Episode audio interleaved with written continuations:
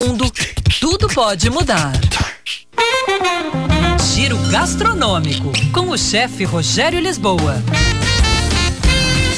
Oferecimento Denâncio Shopping, conectado em todos os momentos do seu dia a dia. Olá, pessoal. Algumas regras básicas para fazer uma massa, um macarrão bem feitinho. Massa precisa de água, bastante água para o cozimento, seja espaguete, farfalle, linguine, parafuso, enfim.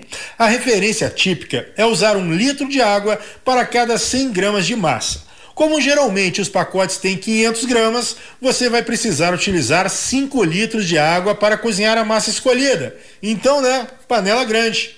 Isso vai evitar que a massa fique grudando uma na outra dentro da panela.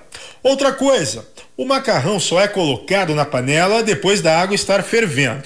Se você colocar com água fria e esperar ela ferver, a massa vai puxar muita água e vai ficar empapada.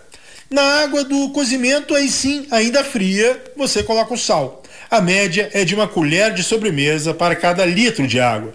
Colocar ou não um fio de azeite na água do cozimento. Muitos chefes defendem que sem o azeite o molho escolhido vai grudar com maior eficiência na massa depois de cozida. Eu já fico com a segunda vertente. Eu gosto sim de colocar um fio de azeite de oliva extra virgem. Para mim ajuda no sabor à massa e também no brilho. A dica mais importante, talvez, massa al dente. Significa que ela já está cozida, mas tem uma leve resistência ao morder. Arroba chefe Rogério Lisboa. Esse é o nosso Instagram. Era isso, pessoal. Um abraço. Até mais. Tchau, tchau. Tarde, tá bom? E qual é? Essa aqui, da Band News FM, para você matar a saudade.